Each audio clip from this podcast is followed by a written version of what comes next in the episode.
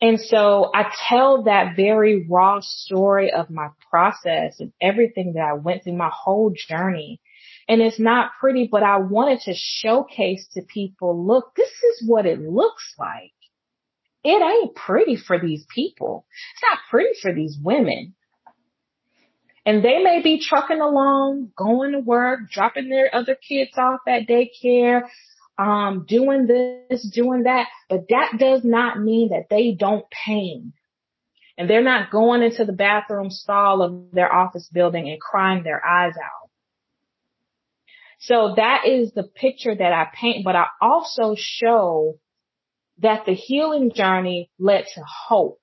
Like I always held on to hope this whole entire time. And so I give people, you get the rawness, but then you get a story of just, wow, like she came out on the other side. She was able to find hope. Now that doesn't mean I still don't pain from time to time. I still do. I still hurt. And I go through those different stages. I may not be in them as long as I was before. I may stay in an hour. I may stay in a weekend. But because I journeyed through it, I can navigate myself out of it.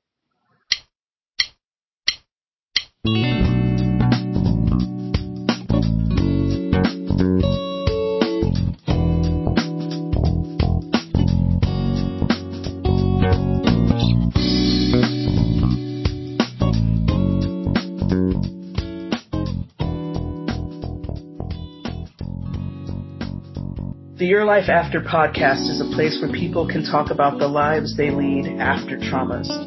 This podcast will feature survivors, victims, and professionals sharing their experiences, expertise, insights, and struggles. The goal here is not to showcase stories of triumph, though I'm sure some of those stories will be triumphant. The goal is to shine a light on our own shared humanity and to perhaps encourage someone to move forward through their own trauma. I'm your host, Robin Dunbryant. I'm a coach who helps people heal from the physiological effects of generational trauma, sexual abuse, and sexual assault. Let's get talking, shall we? So, hey, Shana, how are you today? I'm good, Robin. How you doing? You know, I could complain. I really could, but I'm not going to. I'm doing all right. All things considered, I'm doing all right.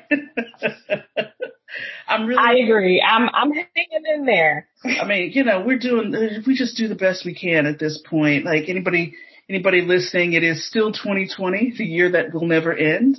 And we're here at the tail end of the year, recording this episode and just trying to make it through to next year and beyond. At this point, I'm really glad though that we found a time to connect and that you were willing to come on and talk to us. I'm really interested to hear what you've got to say.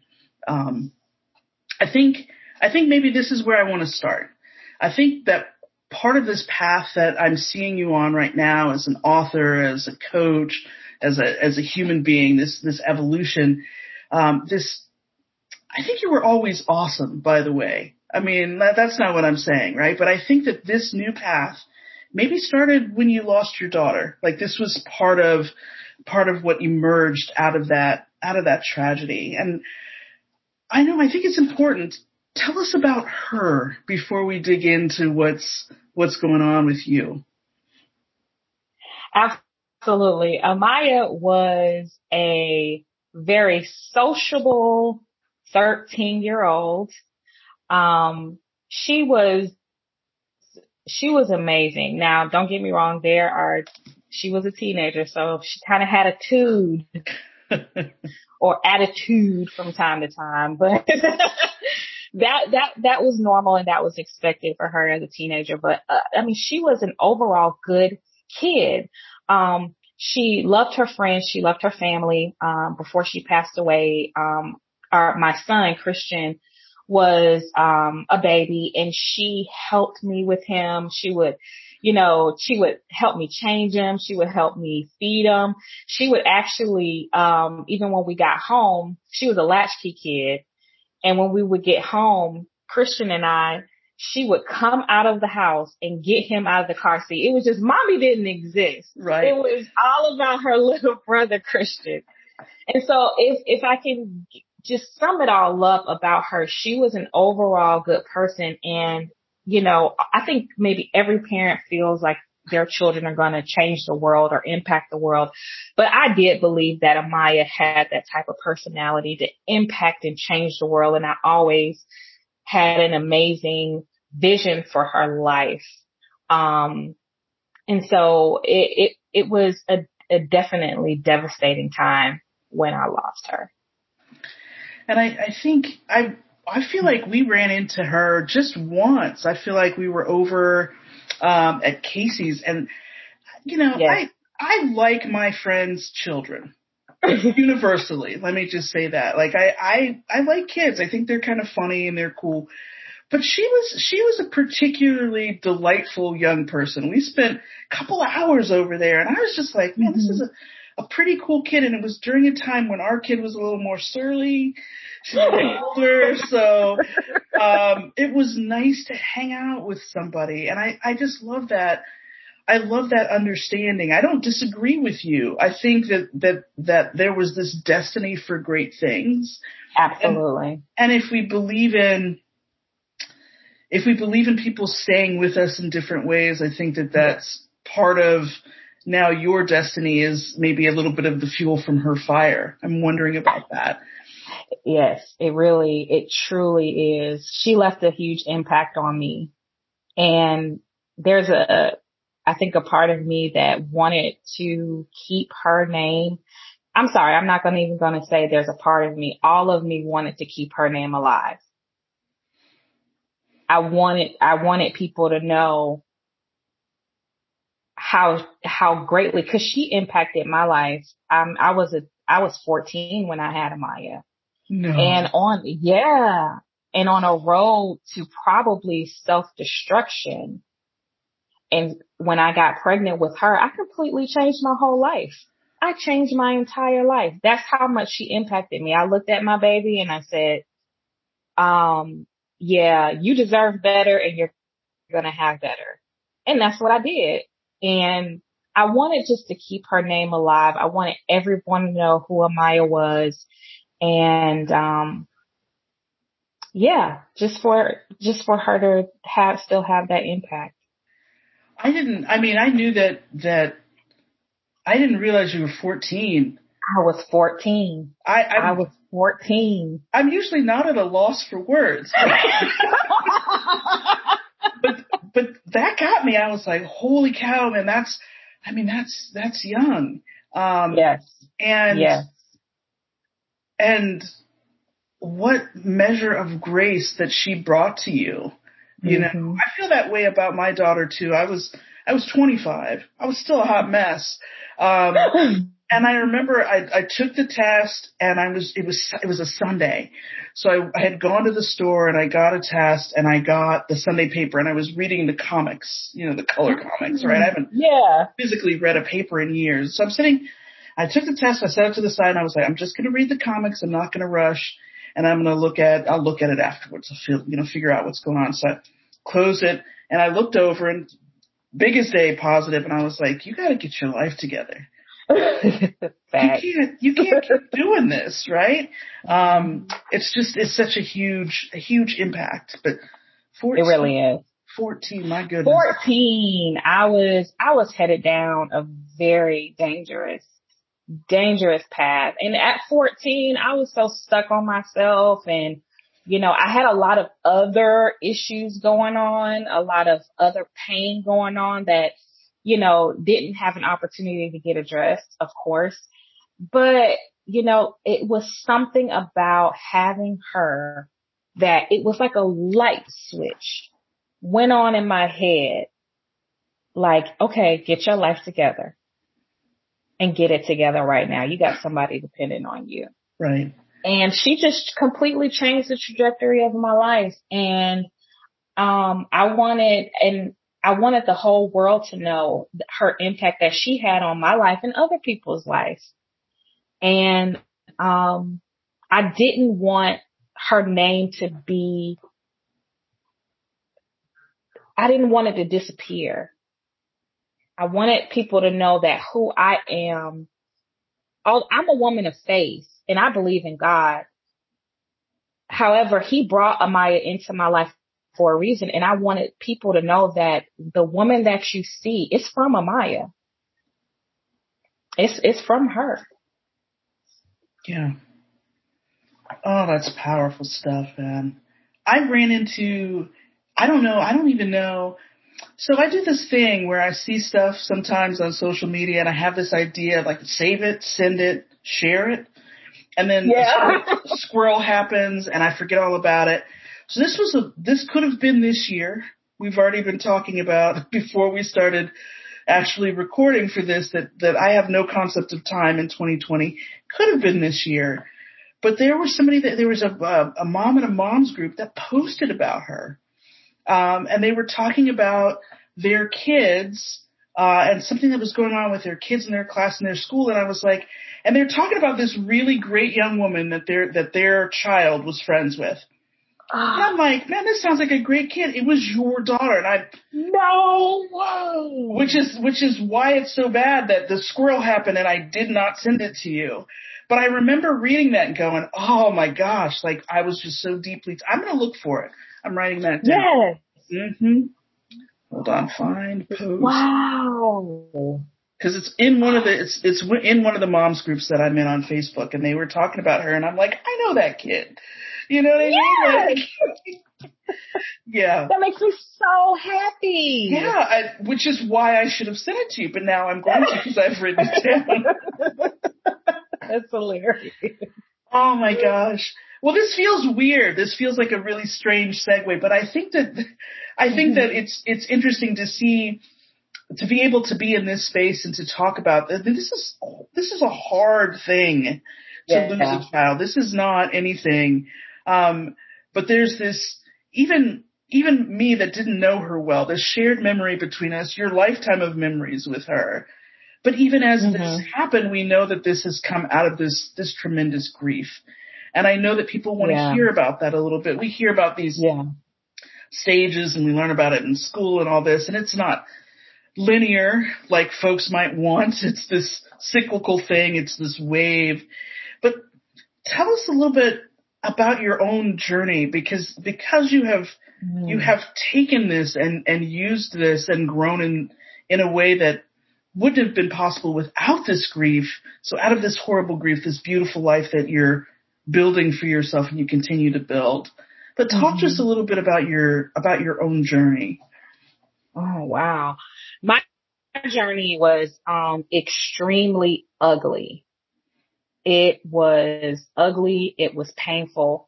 When I lost Amaya, when we lost first, you know, let me just say it was very sudden. It was like one moment she was fine. And in another moment, you know, I think, you know, it was from between the hours of 5:30 and at 7:00, I lost her. Mm-hmm. We lost her. And, there was a part of me that just didn't believe that it was happening. So denial had taken over. It was like my brain was trying to protect my body, if that makes sense. Mm-hmm. It didn't want to believe that this was actually happening. I remember coming home from the hospital and I was like, you know, is she really not here? Like, this doesn't make any sense. And I also remember not falling asleep because I was afraid. I was so scared that I was going to wake up and think that it was all a dream and then have to relive that horror all over again. So I stayed up all night. Oh my. I couldn't sleep. And I could sleep. I didn't want to go to sleep. It was terrifying. And there were moments, so I went through, that initial shock and denial. And you're right. There's no perfect flow to grief. You go in and out in waves. And so there were parts where I was just angry. And then I was depressed. My body, Robin, went through shock. So there were, moments, like there were days after her death where I couldn't eat. Like food tasted nasty.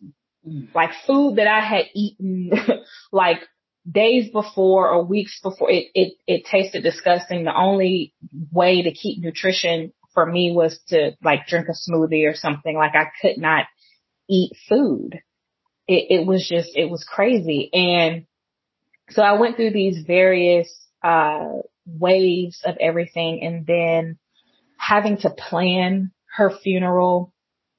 That was also very depressing. And also like you're still in shock.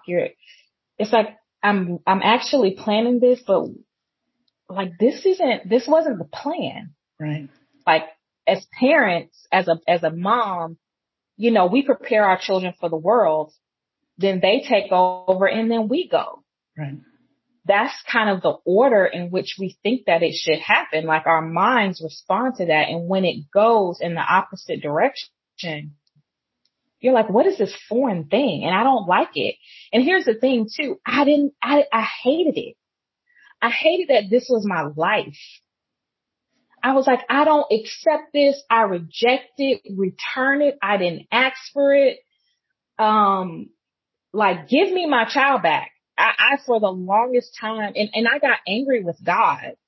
There was a point in the journey where I was very, very angry because I was a woman with faith. Now, my theology was backwards. I will say that. However, I was extremely angry with God because I was like, this is not, who would do this to a parent? And, I went through that wave, and I wanted my old life back. I didn't want it. And because I could not have it back, because death, it doesn't, there's no reversal in that. I had to, continue on through the journey, and it was very messy. I coped by smoking, by drinking, by shopping, anything that could take my mind off of the pain. That's what I did. Not healthy coping strategies. So it was a very messy journey, and I was becoming very bitter. There was a point in time where I could feel the bitterness growing in my heart, because I didn't like this life. I was crying all the time. I was angry all the time. I had a problem connecting with people because I felt I didn't feel like my life had meaning anymore. And in the midst of that, you're still parenting. You're still yes. working. You're yes. still a partner. How? Yes. Oof. Yeah, yes, exactly. How did you turn from that? How did that happen? Do you even remember? Yeah, there was a moment. There was a day. It was a very, very bad day, and it was extremely bad. I was suicidal. This particular day, my life had gotten very dark because it was getting to the point where I could not see hope.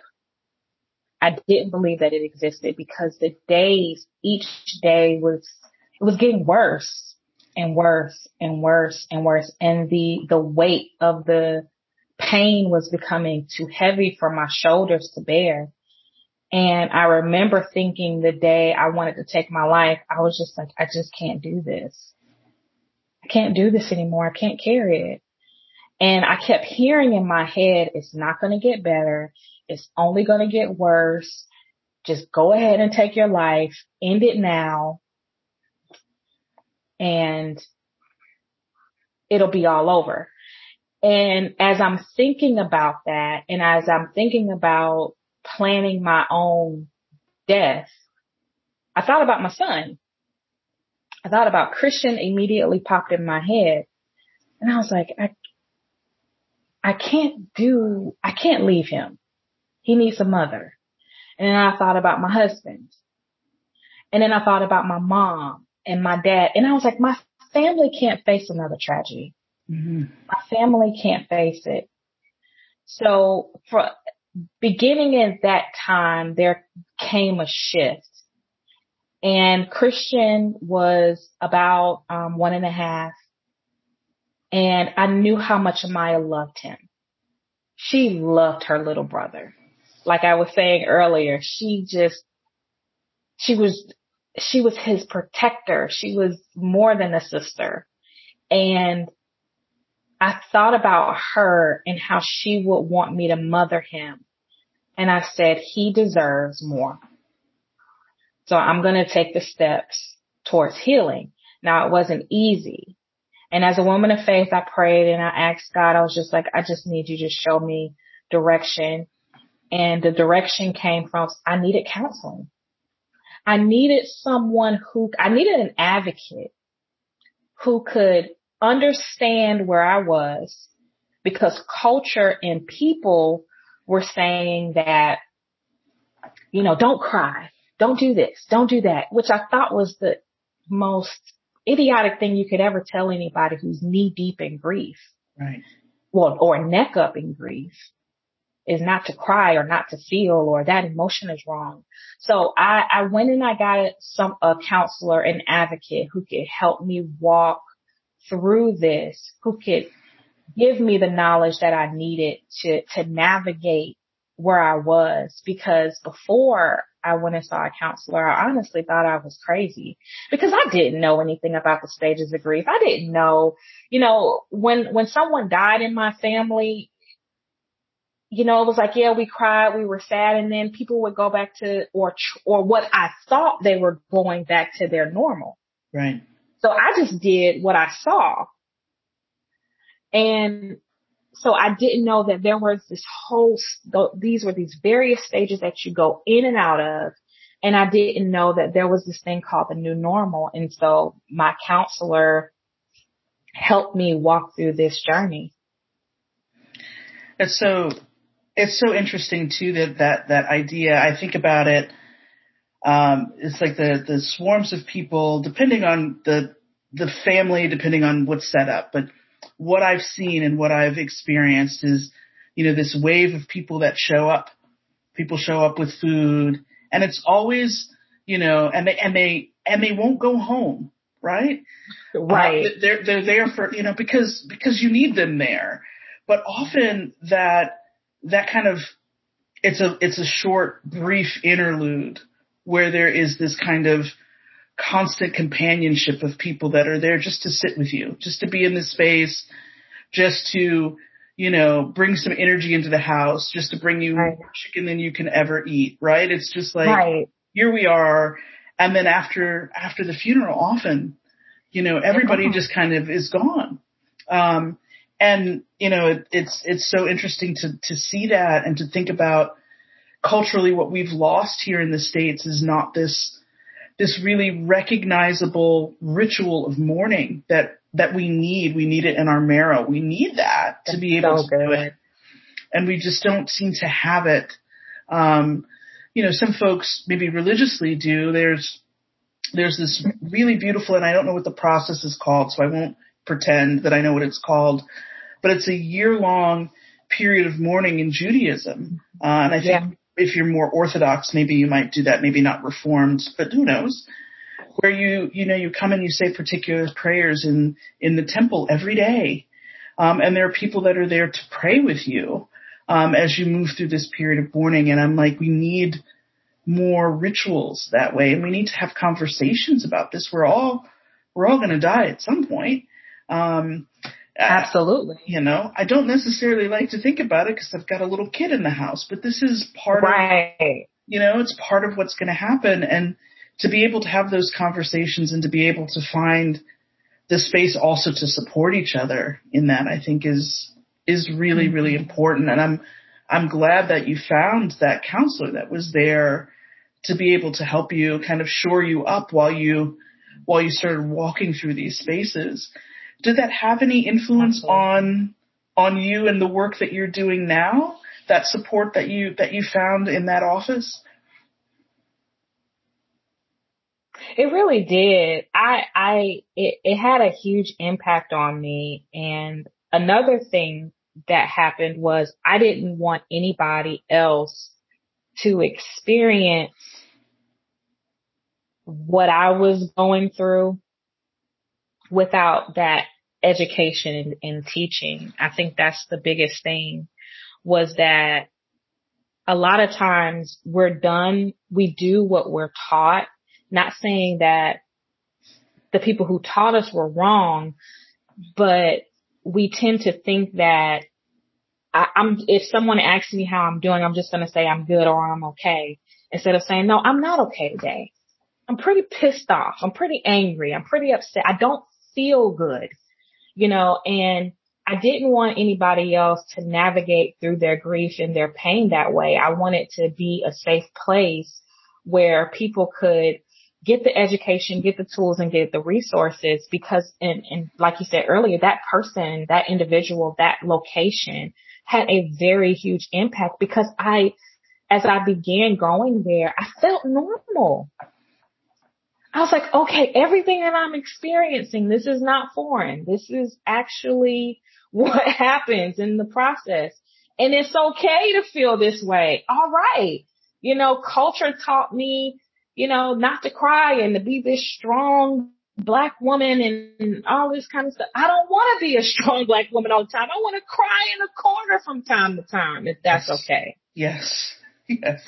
I want to say, no, I'm not okay today. I just wanted that space, and I wanted, and so that, with that came a real feeling like I had a calling to just begin to help people, navigate through that, since I went through it.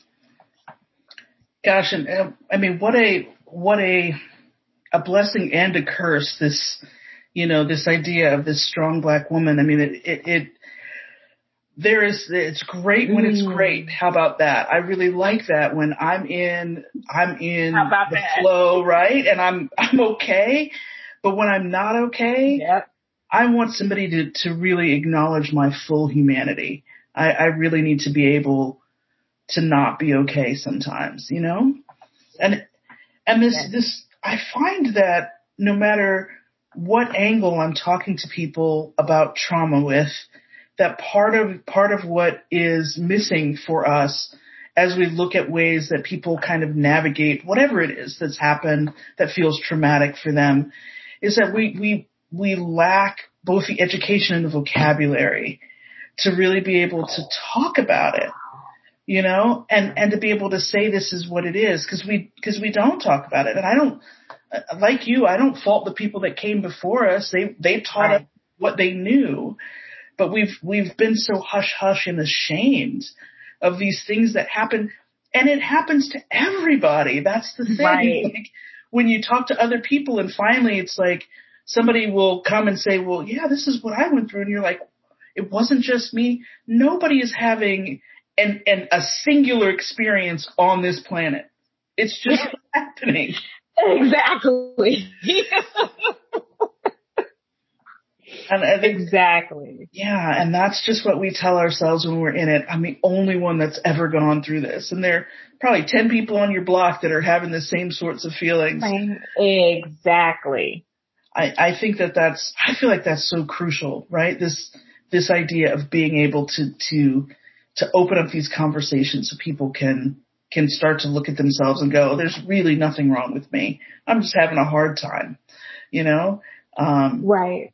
And you said something you wanted, when I asked, you sent a bunch of questions and said, you know, tell me what you want to talk about. And you specifically mentioned you wanted to talk about, you know, how it's possible for people to get stuck in their grief, following a loss or following a trauma. Is there something that you were thinking about specifically, maybe in your own life or in your work with other people that you've seen? Like, what might that look like for somebody that's listening that maybe hasn't experienced it or didn't know that's what it was, in their own experience? Does that make sense, that question? Yes, it makes perfect sense. What I was specifically talking about is when I was, in the beginning stages, I would say within the first year, I started going to this group, and the group was great. This is nothing against the group, but one of the very things that I saw that I just kind of I looked at a little different was that many people who had lost their children, it may have been 20 years, prior, or 15 years prior, they were still stuck in their pain. Mm. Like it had just happened. They were still there. That night they lost their child, that time they got that phone call, whatever it was. And I remember, and like I said, the group was great, but I remember thinking to myself, I don't want to be stuck like that, mm-hmm. because this feeling doesn't feel good. Like I remember just being within that first year and saying, this does not feel good. And I don't want to be here 20 years from now, mm-hmm. still here, like it just happened. Right. But I was in a dilemma because there was a part of my brain that said, well, if you move forward, does that mean that you forget about Amaya? Right. Mm-hmm. That was just the way my mind was operating.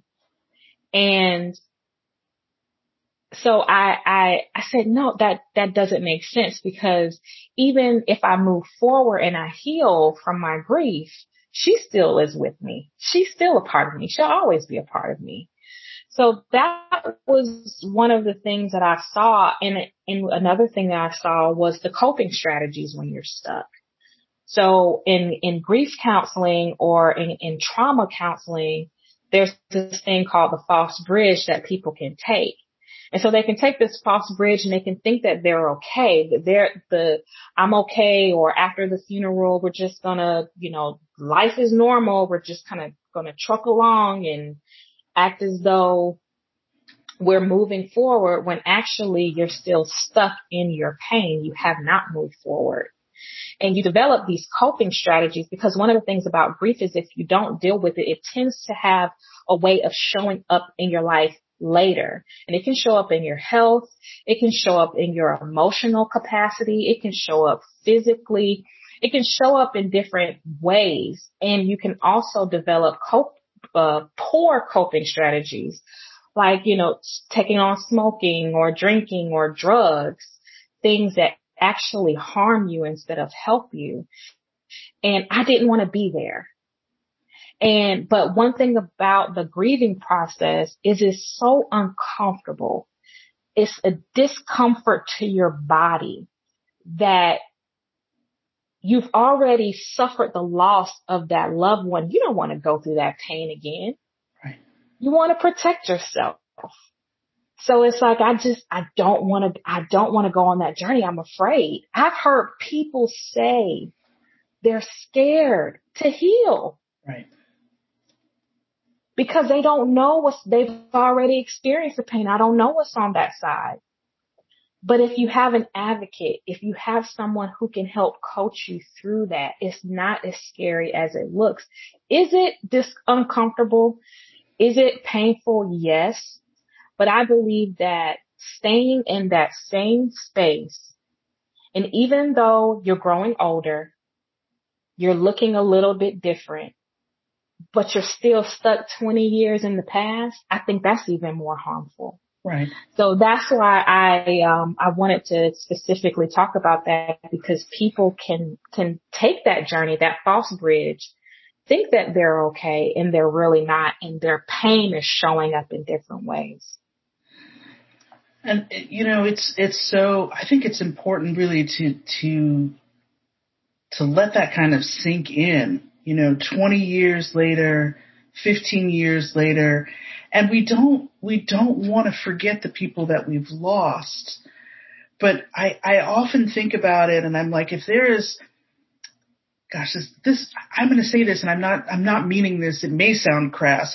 Sometimes I feel myself saying something, and I'm like, ooh, if the person is that important to me that I'm going to grieve this heavily, that I want to believe that they loved me enough to not want me to suffer. Right? I agree. And that's the thing that always kind of sits with me, because it's like there is a certain amount, I think, of that discomfort or whatever that has to happen. 20 years is a mighty long time. That is a very long time. Yeah. And I agree with you. I thought about a family member of mine told me that she was, and she said to me, because my family said I was a walking zombie for a long time. But she actually said, Shana, Amaya she wouldn't want you to do this. Right. She would want you to heal. And I was like, you're so right. I had to be reminded, because I had to remind myself of who she was. Right. I had to remind myself of that. And I also had to remind myself, like, no matter what happens, where I go, how long, how many years, I still carry her with me. Right. She's still with me. Like, and I will never, I mean, she was my child. She came from my womb.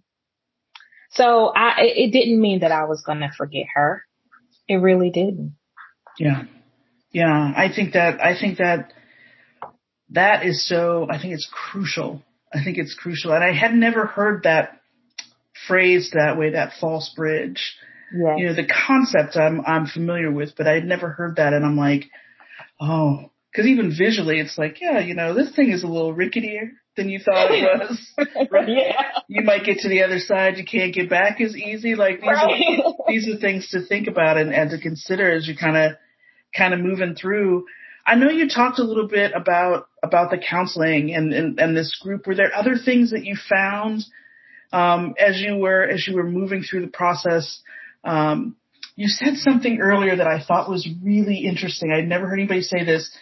And maybe you didn't, maybe I'm not hearing this right, but I think you said something about your theology was backwards. Yeah. Yeah. And so, I mean, I'm not judging. I just have not heard anybody say that. And I don't know if it shifting to its rightful state was part of the healing as well. It was shifting to its rightful state.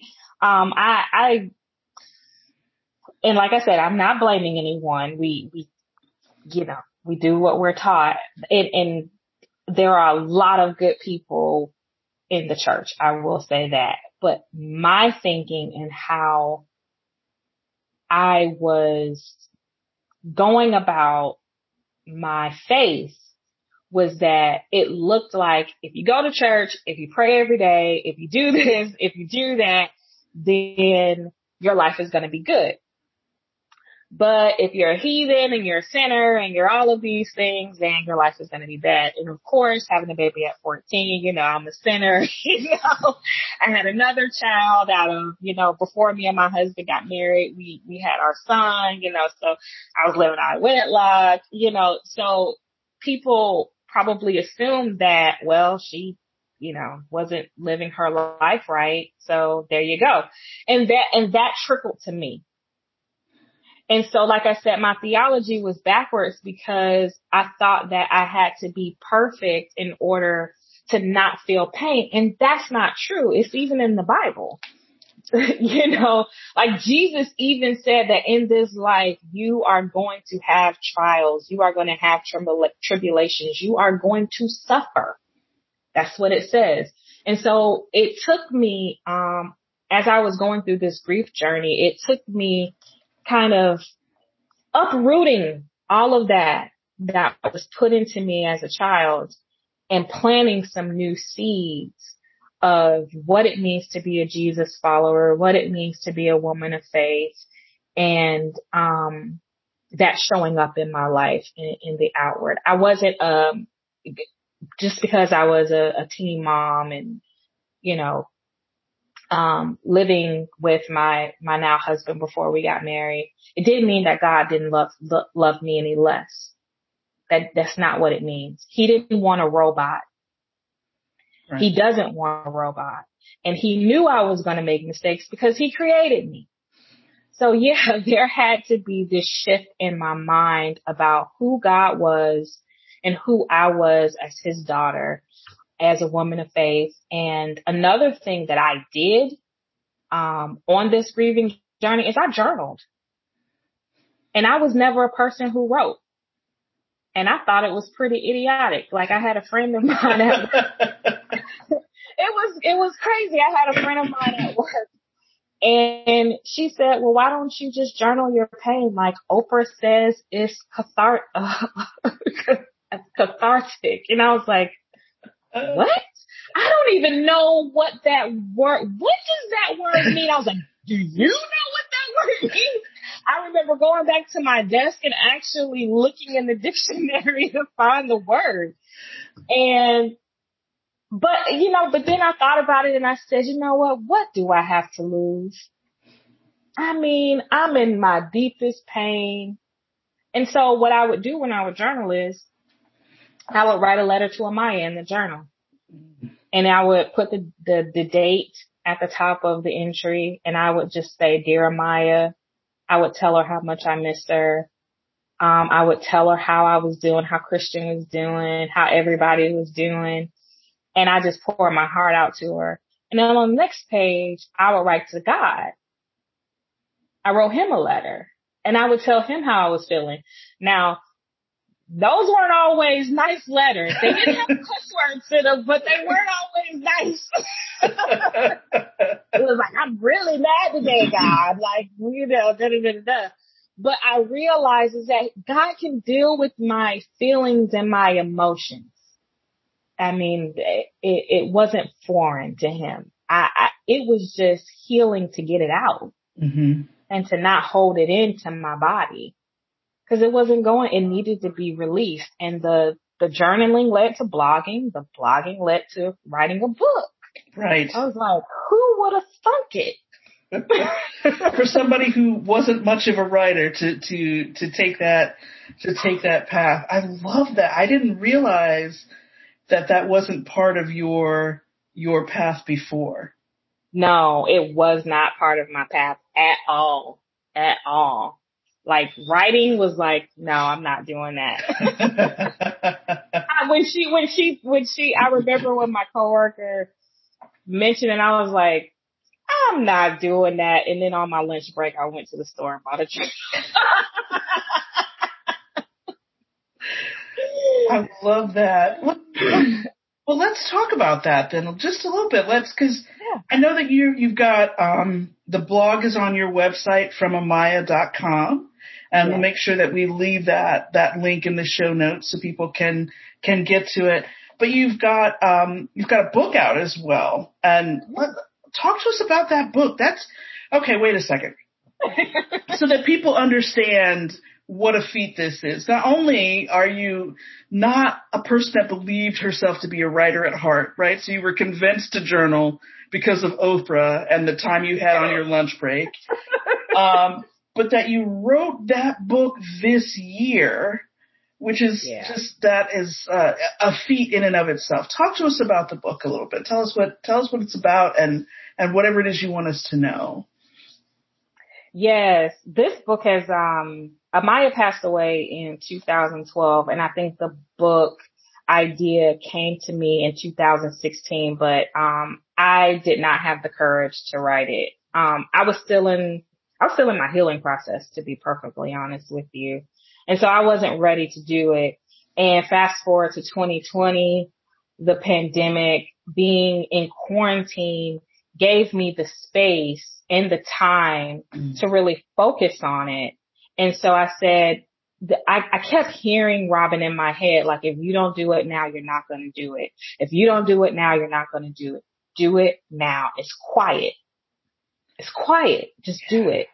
And so I just went ahead and I sat at my computer and I wrote, or, you know, I love being outside and I would write the book outside, or, you know, I'm up late at night and I would write the book. And so this book is my personal story. It is my testimony about me going through the various stages of my grief. So I start the book off with talking about the day before Amaya's passing. And the book starts off because we didn't know what was going to happen the next day. We were just doing life, and it was freaking awesome. you know, how we were doing life. And it was a week before Christmas when we lost her. And so imagine, you know, you're in the month of December, you're preparing for Christmas, you're putting up your Christmas tree, you're decorating, you're thinking about gifts, you're thinking about family and food and fun and fellowship. And then this tragedy happens. And so I talk about, and so that's how I start off the book. And I just rawly, very just raw, tell my story. And I show people what this actually looks like for a person, especially a woman who has lost a child. Because I would hear things like, well, you know, you still have your son. Oh, what would the, and it's like, y'all don't get it. No. You don't get it. And so I basically tell this, and I even talk about what happened to me after the funeral, because it was so telling. And I wasn't expecting it, Robin. Like you said, you have people coming and being with you and fellowshipping with you. I think for us, it was a good 7 days. People were with us. Good 7 days. After the funeral, slowly people started leaving. And of course, they have to go back to their own life. I get it. Right. But I wasn't prepared for that. And so when the house got really quiet, I was like, oh my gosh. Yeah. This is like really, really, really real, because when people are around you, you have the opportunity to, you know, it's like a distraction, but you also have the energy of people being with you and felt, and when everybody's gone, your life, you start thinking like, what the heck is this? And so I tell that very raw story of my process and everything that I went through, my whole journey. And it's not pretty, but I wanted to showcase to people, look, this is what it looks like. It ain't pretty for these people. It's not pretty for these women. And they may be trucking along, going to work, dropping their other kids off at daycare, doing this, doing that, but that does not mean that they don't pain. And they're not going into the bathroom stall of their office building and crying their eyes out. So that is the picture that I paint, but I also show that the healing journey led to hope. Like I always held on to hope this whole entire time. And so I give people, you get the rawness, but then you get a story of just, wow, like she came out on the other side. She was able to find hope. Now, that doesn't mean I still don't pain from time to time. I still do. I still hurt. And I go through those different stages. I may not be in them as long as I was before. I may stay in an hour. I may stay in it a weekend. But I able, because I journeyed through it, I can navigate myself out of it. Right. And so that's what I encourage people to do in this book, is to just to go through that whole process. Doesn't mean you won't pain again, but it does mean that you journey out. If you get triggered and there's an anniversary date or there's a birth date or there's a holiday, you're not going to stay there. And you'll know how to get yourself out. And when you go through the grieving process again, when you lose someone, you know how to navigate through it. Because Right. We're all going to lose people, right. Unfortunately. It's just our reality, especially now. Oh, yes. Yes. And this navigation, I see it as like backcountry roads, right? Like, you know, when you show up someplace you haven't been before and maybe the landscape has changed, there's a new building or something, but you still know how to get yourself back to where you need to be. And there's this comfort in that, right? Like I can see some of these old roads, these towns I haven't lived in, where I'm like, I could probably get somewhere. You know what I mean? Somewhere even to orient myself, even if everything around me looked a little bit different. And I love the idea of traveling through grief in that way. Like that feels really resonant and powerful. So now you're an author. right? You're doing all these big things in 2020. This book sounds amazing. I'm going to actually pick that up because I don't have a copy of it, and I have time between now and the time I go back to school, so I can do a little reading. I also want to talk about this coaching that you're doing, right? Because this is something that you have walked through, and you know that people need a guide. You've decided now that this is the next kind of iteration of that.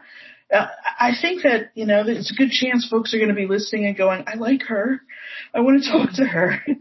What does it look like to work with you in this coaching that you're going to be doing here coming up? Or if you've already started, I'm not even sure where you are in the process.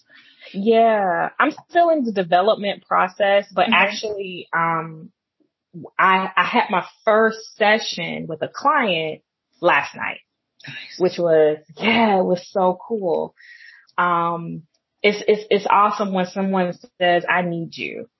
And so I had that. So I'm in the development stages of that, but I still want to help people journey. But what it looks like is we discuss where you are. Like, I want to know what's happening. I want to know your feelings and emotions, and that will help me to understand where you are in the process. So, and then I give you tools and I give you resources. And as a coach, I may give you homework. Like, I want you to develop a plan, or tonight I want you to journal, or tonight instead of journaling, since you don't like journaling, I want you to do a recording, and I want you to record yourself. I have a friend of mine, Elle Michelle in Tallahassee. She's doing immersive journaling where you can put on glasses, hit a button, and it can record what's happening, and it's pretty cool. That's really cool. Yes, it's really, really, really cool. And I've even done it. I was a part of her pilot program for her healing ministry. So that is what it'll entail. And like I said, I give you resources and tools, but I also just help my client walk through this process of pain, because the one thing that people need to know is they need to know where they are. They need to know this is normal. Like, I know this is uncomfortable for you, but this is normal. I also want to encourage my clients, my future clients, to say, hey, like, I don't want you to give up. Like, this is where you are in the journey. And this is what we see in trauma and in grief, that most people are likely to give up. I don't want you to give up here. And I help you walk through that. We walk through this together, and we take our time. We take our time, but the goal is to come on the other side of your journey, whatever your new normal looks like. Because one of the things that I want to tell people, tell my future clients, or tell anybody that I'm helping, is that your journey will not look like my journey. It's not going to mirror it. Your journey is going to be specific to who you are, to who you're made up to be. Just like our fingerprints are all different, so are you. We're different. Right. So we're going to walk this thing out, but the goal is to come out. That's the goal. That's a good goal, man. I really think that more people, I think we need guides for these big things that happen in our lives. You know, in the same way that we need rituals, we need somebody to put their hand back and say, come on. Yes. This is the way, this is how we do it.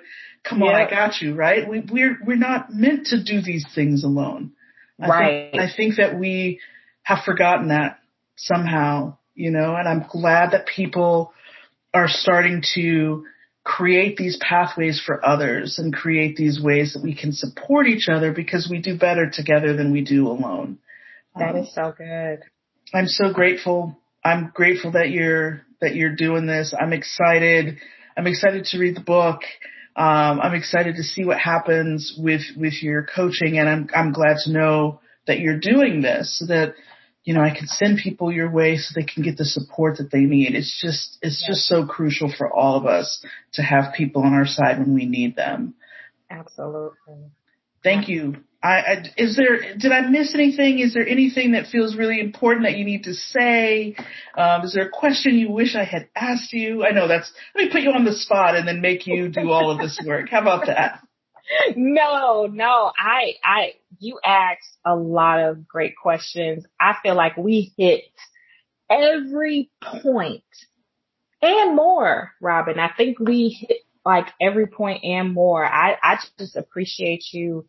And I'm honored that you even thought of me and asked me to come. No, like really, I'm honored. Like, thank you for thinking of me and just having me on here. I'm happy to connect with you because you're a person I like and I don't ever see you. And so this makes me very happy, but I just really love what it is that you're doing. I'm super excited just to see this take off for you and to become this kind of bedrock for your life so you can just be fabulous, honestly. Just thrilled. Thank you. Thank you so much. And I'll talk to you soon. Thank you, Robin. All righty.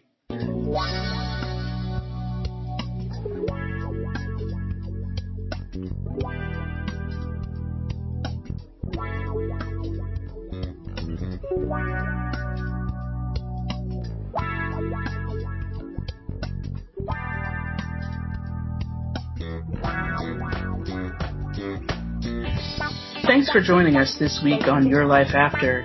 This podcast is made possible by the generous support of our patrons. If you enjoyed the show, please subscribe so you'll never miss out. Information about becoming a patron, show notes, and transcripts from today's episode can be found on our website, wsw.center/yourlifeafter. That's wsw.center/yourlifeafter, or just go to the homepage and click podcast from the main menu. Thanks again for listening. I'll see you next time. Be peaceful.